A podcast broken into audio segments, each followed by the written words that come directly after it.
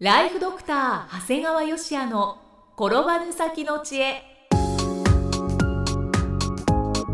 ビジネス勉強マネープラン。介護ライフワークバランス。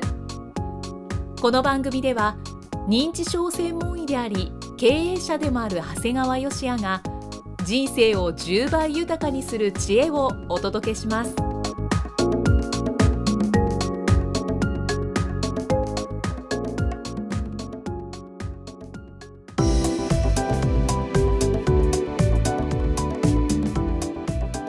にちは、生きみえです。ライフドクター長谷川芳也の転ばぬ先の知恵。今回も始まりました。長谷川先生よろしくお願いします。お願いします。今回はどのようなお話でしょうか？まあね、今回は仲間。仲間。自分はね、どうも友達が少ないみたいなんですね。そうなんですね。まあ、お酒もね、ほとんど飲まないし、はい。まあ、だから飲み会もあんまり好きじゃないしう、ん。自分でもびっくりしたのは、去年にね、はいあの長谷川先生、年末ですから忘年会忙しいですよねって言うので、うん、そうだねとか言ってこうで、その時ちょっと、そうだねって言って、いくつあるかな、忘年会と思ったら、実は2つしかなかった。え？自分で意識してなかったんだよね、もう普通に生活してたから、でさぞ長谷川先生なんか忘年会多いんでしょうねって言って、2つですよ、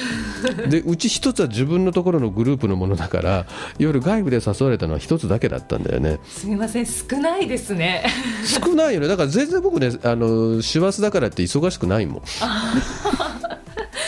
まあそれはそれでいいのかもしれないそうそうだからもういつものこうリズム感。だからそれでね年末で体調崩すということもないっていうことですね。はい。まあそんないわゆる僕は友達が少ないっていうことでまあ仲間数少ない仲間の一つがいわゆるこう平成26年3月から参加した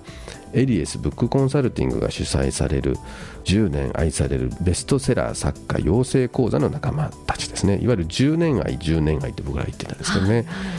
まあ、これね半年間みっちりとベストセラーになるためにこう鍛えられたそんな講座なんですね。はいで自分を知るプロセスやコンテンツの導き方をみっちり学んだんだよね。もう結構ねまあ厳しいことも言われてね。まあ厳しいことも言われてなくて厳しいことばかり言われてね。うん。だからまあ半年間一緒に学んできた仲間たちっていうのは本当に戦友っていう感じなんだよね。でこうそして半年後最後に、えー卒業プレゼンっていうのがあって、えーまあ、企画書を、まあ、プレゼンしてやるんですけど、はい。まあ、これ幸いねこう2位である優秀賞をいただきまして、まあ、今のね今の出版につながってるんですがその時にねちょうど卒業プレゼンの後懇親会があって、まあ、その懇親会の後、まあ一応懇親会の時にはまだあの編集者の方もおられたもんだから、まあ、まだやっぱりこう緊張してるんですね懇親会といっても。でも、まあ、ようやくそれも終わってなんかもうこう半年間の緊張の力が抜けたのかまあ、周りの人たちはもう二次会行くぜって感じで騒いでるんだけどそれには行きたくねえなと思ってたの。うん、なんかせっかくね自分が努力してきたのがもう実を結んでその後なんで、まあ、正直言ってこう結果が出せない人の方が多いかったわけだからその人たちのどんちゃん騒ぎに付き合いたくないなと思ってたらふと見たら同じような仲間が5人。であやっぱりってことでその5人でいわゆる青山のレストランでゆっくりと卒プレの余韻を楽しんだんですね。はい。でこの5人はね決して一緒にお茶すらしたことないんですよその半年間は、あそうなんですうんね、普通ねそういう仲間って常に一緒にいてその延長なんだけど一切そういうことをしなくってはい。ただ不思議に講座中はみんな早く来てこう前の方に座ってたんだよね。だからよし名前つけよう。はい。11期 B 前列の会にしよう。もうそれレアな会で5人しかいないんですけどね。B 前列だったんですね。要するに11期っていうのは11期で B っていうのは A コース B コースがあって A コースが土曜日 B コースが日曜日で僕は日曜日コースの要するに11期日曜日コースの前列の会ってっていうのが結成されたんですね。な。んかレアですね、まあ、レアですね。でコンセプトは全員ベストセラーを目指そうと。はい武器とする共通点は情熱と独自性社会の中でも前列に立ちますと。ということで年齢性別仕事も違う、ね、メンバーが定期的な勉強会を開くことになりましたと。はい。この要するに10年外11期 B 前列の会は定期的に互いの出版の進捗状況や仕事のなんかも報告会を行ってるんだけども、はい、場所がすごい。最初はまあ名古屋でやろう、うん、次が熱海、有馬温泉、葉山。お台場のリゾートトラスト。ちょっとすっかりねこれ小旅行の会になってるんだねですね、うん、でそんな会もすごいんだけど、平成28年4月で9回目を迎えた。1年半ぐらいで9回だからね。えこれは定期的にですよね？定期的。何ヶ月に？23ヶ月に1回ずつぐらいやってるかな、うん、だからもう場所は、まあ、第9回目はもうちょっとね有馬温泉が結構気に入っちゃってもう3回目だったんだけどね。そうなんですね、うん。で5人のうち3名はもう出版を果たしてで若い2人はまだじっくり構想を温めていると、ただねこの時に気をつけてることがあって、まあ、単なるさっき言った小旅行の会にならないように必ず食事以外に2時間の会議を行います、はい、食事中というとなんとなくだらけちゃうからもう食事以外で2時間必ずやります、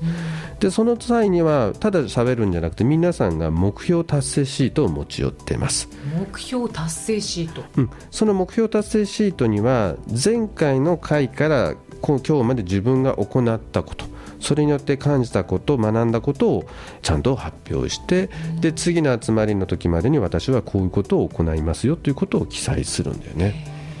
これねまあ、皆さんに発表するという目的もあるんだけど自分の作るだけでもまず自分の頭が整理されるしやるべきことが明確になってくるんですね。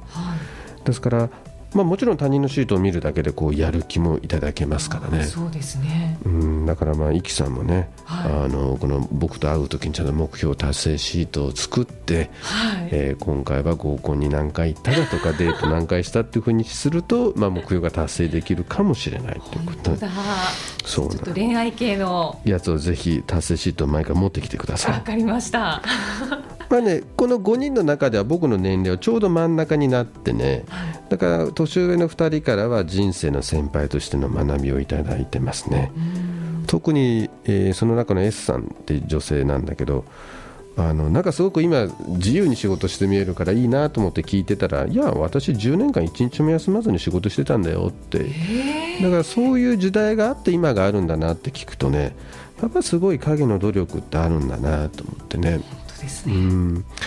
あとまだ若い2人は出版には至ってないんだけどやっぱすごい若さがあるのね、30代前半だからね。だから彼らからするとすごい僕ら出版をもした3名に対してこうちょっと焦ってるとこもあるんだけど焦んなくていいよっていつも僕ら言ってて、あんたたちの年の時僕ら何やってたかって考えたら恥ずかしいぐらいだから、うん、自分30代前半の時なん。てその本出すなん。てこと考えもしないでやってたわけだからもうすでに今のスタートラインに立ってるだけでもすごいん。だよって焦ん。なくてってあん。たたちが50歳になったなるまで何年あるのって10年以上あるじゃないっていうところがあってね救われるな、うん、でも実際そう思うん。だよ。実際彼らにと持ってる時間って最大の武器なんだよね。だってこの僕らの10年愛の仲間が目指すのは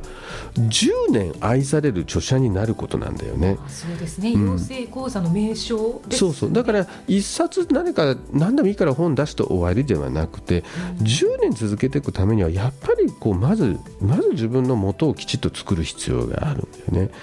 まあ、だからこの原点を忘れることなくこう切磋琢磨続けていきたいなと思ってでちなみに記念すべき次の10回目は、えー、京都を予定しております。いいないいでしょう。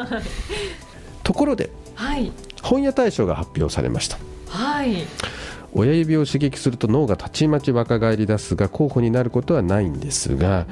一応まあね著者の端くれとして例年以上に関心がありました、はい、で早速大賞を取った「羊と鋼の森」を購入して一気読みしましたね。読まれた？まだ読んでないね。これねすごいいい優しい文章が印象的でしたね。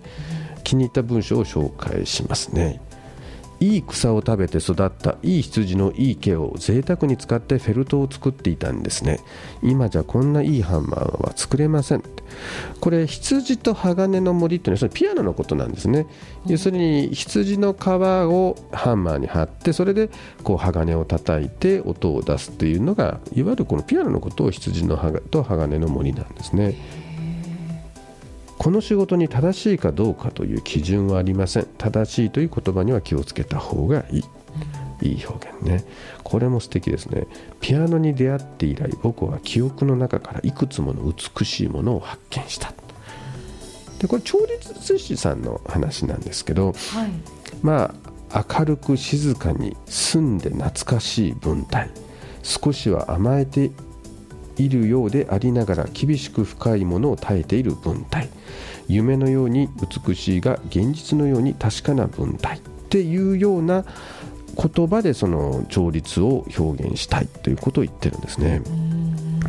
あとこれは一つ勉強になったのはピアノの基準音となるラの音は学校のピアノなら 440Hz と決められている。変わらないはずの基準音が時代とともに少しずつ高くなっている。みんなが焦っている感じがするんです。基準音がどんどん高くなっていくって。あそんなことがあるんだと思ってね、えー、才能っていうのはさものすごく好きだという気持ちじゃないかなとかね。あとこれもいいです。ピアノで食べていこうなんて思っていない。ピアノを食べて生きていくんだよ。なんてね。古代の中国では羊が物事の基準だったそうだ良い、まあ、善悪の善という字も美しいという字も羊から来ているそうです。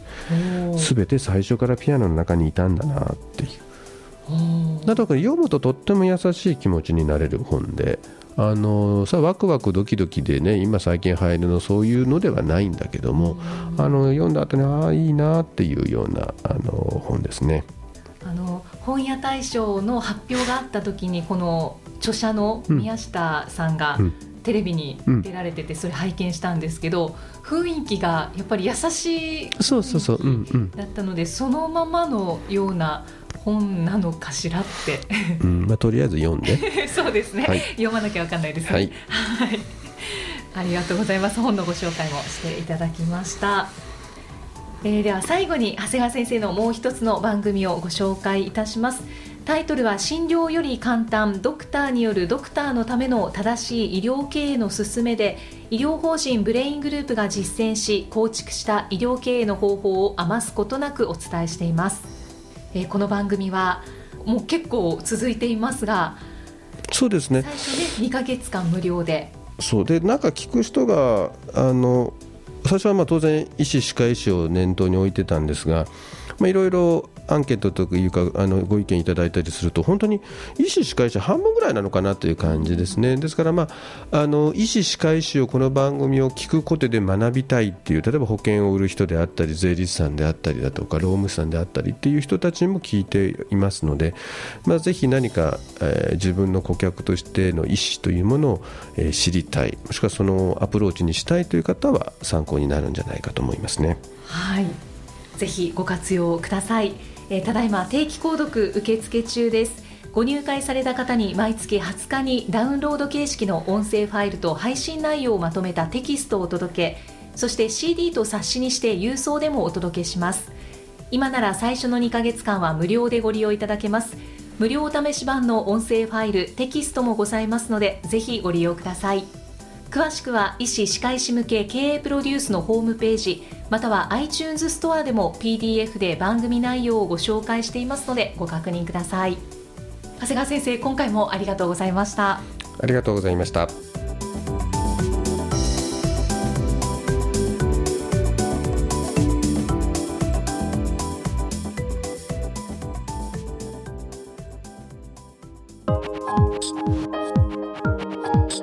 今日の放送はいかがでしたか？番組ではご感想や長谷川芳也へのご質問をお待ちしています。番組と連動したウェブサイトにあるホームからお申し込みください。URL は http コロンスラッシュスラッシュ brain gr.com スラッシュ cast スラッシュ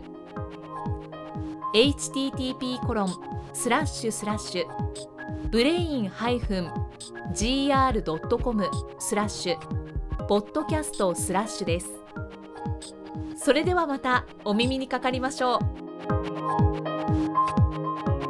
この番組は提供ライフドクター長谷川芳也。プロデュースキクタス。ナレーションは生きみえによりお送りいたしました。